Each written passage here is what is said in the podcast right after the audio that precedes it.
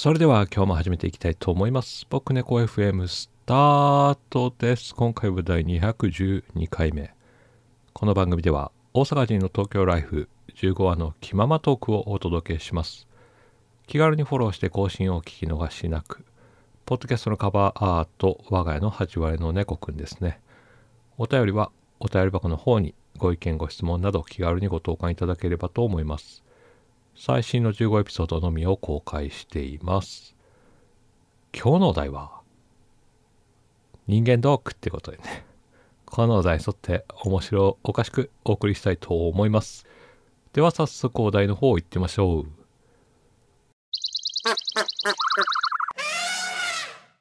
人間ドックということでね、朝8時半集合ってことで、土曜日のこの時間はきついぞと。ただでさえ冬の寒さからね思考停止状態なのにねここ最近の急激な温度変化もね結構体調面でねコントロールしきれなくて不調気味と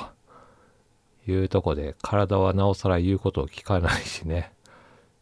集中力もないし眠気が襲うという今日この頃でね要するに頭回ってないよと。冬眠状態やでっていうことで、できれば出かけたくない気分ということで。なんやけど予約しているんでね、仕方ないと、人間ドックの方にね、行ってみようということで頑張っていきましたけどもね。そもそも健康診断と人間ドック違いはっていうとこで、健康診断は体の状態を大まかに検査するっていう、まあそういうことらしいですね。対して人間ドックは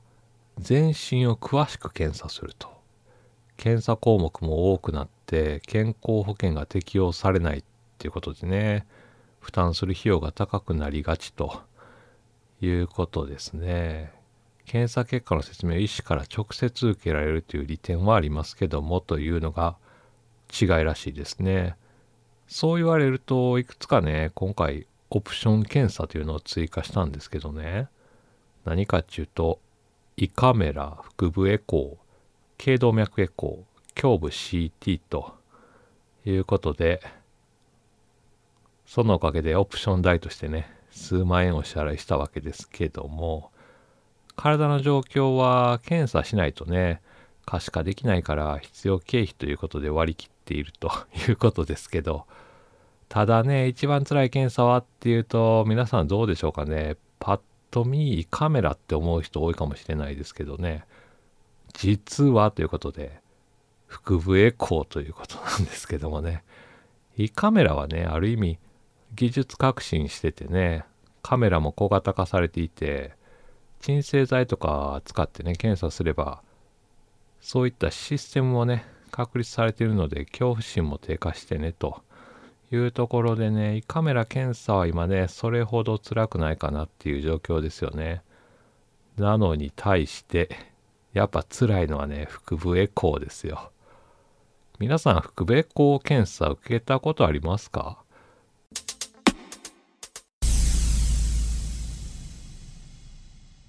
この検査ね、イメージとしては、ハンディスキャナーでお腹をスキャンするっていう、これ聞くだけやとね、楽やんって思うかもしれないんですけど、実態は少し違いますと。ベッドに横になってね、検査技師さんから指示が出るわけですよ。で、その指示に合わせて対応しなあかんっちゅうね、これね、結構大変やでっていう。例えばね、はい、息吸って、はい、そこで止めるとかね。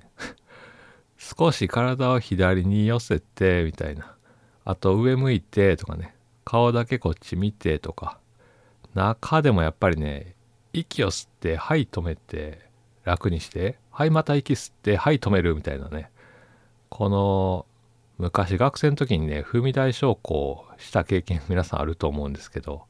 リズムに合わせてね、この腹部エコーって息を大きく吸ったりね、止めたりね、吐いたり楽にしたりっていうね、これね、何回も何回も繰り返すわけですよ。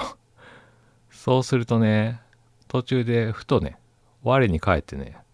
何してんのかなって思う瞬間があるというね。あと、それがね、面白くなってきてね、耐えられなくなってくるっていう。ただ、検査なんでね、真剣に受けなあかんっていうことでね、もちろんポーカーフェイスを気取るんやけど、検査技師さんの指示に合わせるたんびにね、これ、集中しなければならないっていうところがやっぱね、この検査の一番の辛さやね。ほんまね、福部校、やったことない方もしいたらね、一回ね、やってみてほしいですね。この検査が一番辛いなっていうね。まあそんなお話でしたね。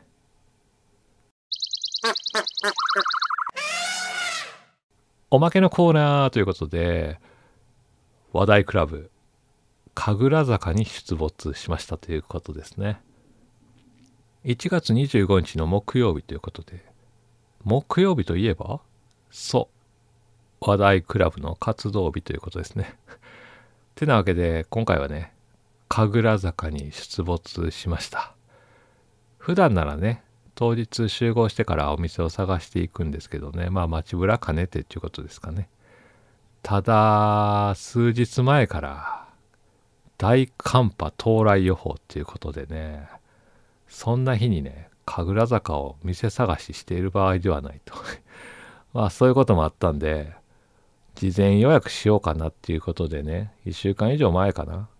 おでん屋さんでどうかっていうことでメンバーに提案メールをね投げたんやけど、そこはある意味安定の話題クラブということで、出血確認がなかなか来ないというね、まさかまさかの2日前に連絡が出揃うっていう。急いでお店に予約電話したんやけどね、案の定満席ですと。予約できずってことでね、おでん食べたかったなーっていうね。そりゃそうやよね。2日前じゃ無理やでということで、そうなると、ちょっとどっか探さなあかんなと。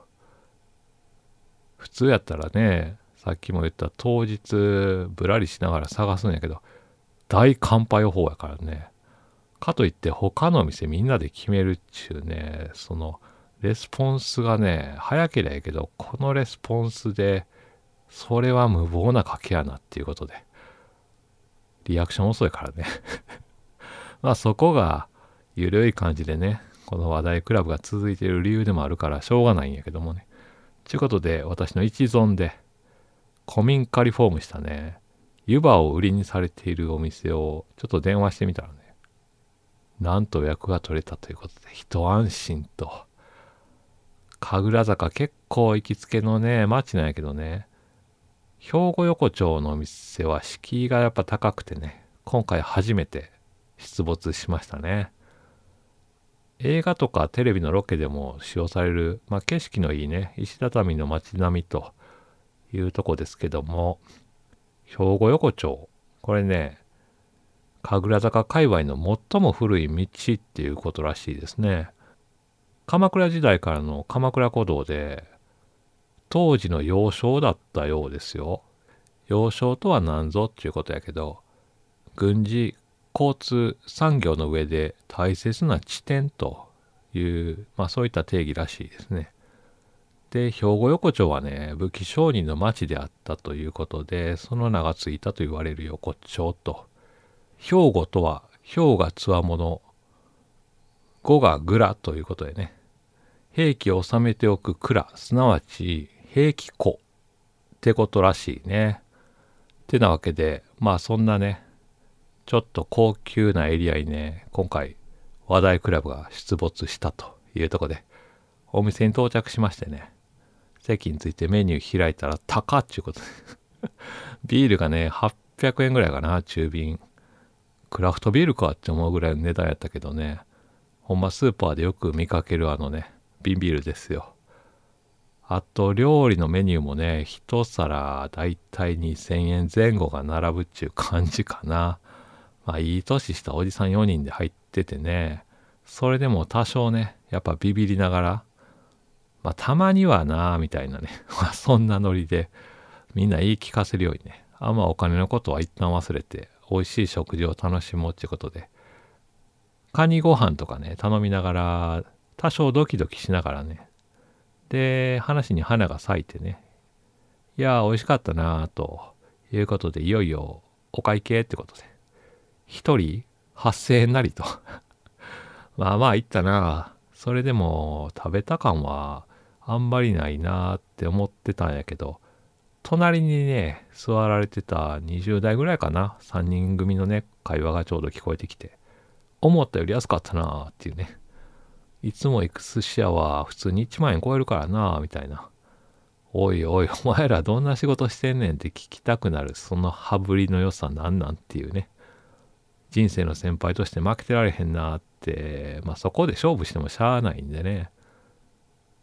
話題クラブは無理なく楽しく過ごせるのが一番っていうことで、次回の話題クラブはコスパ優先でね。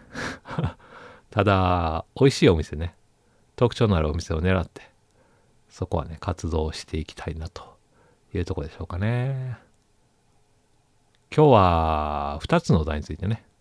話をしてみました。ではまた次の機会に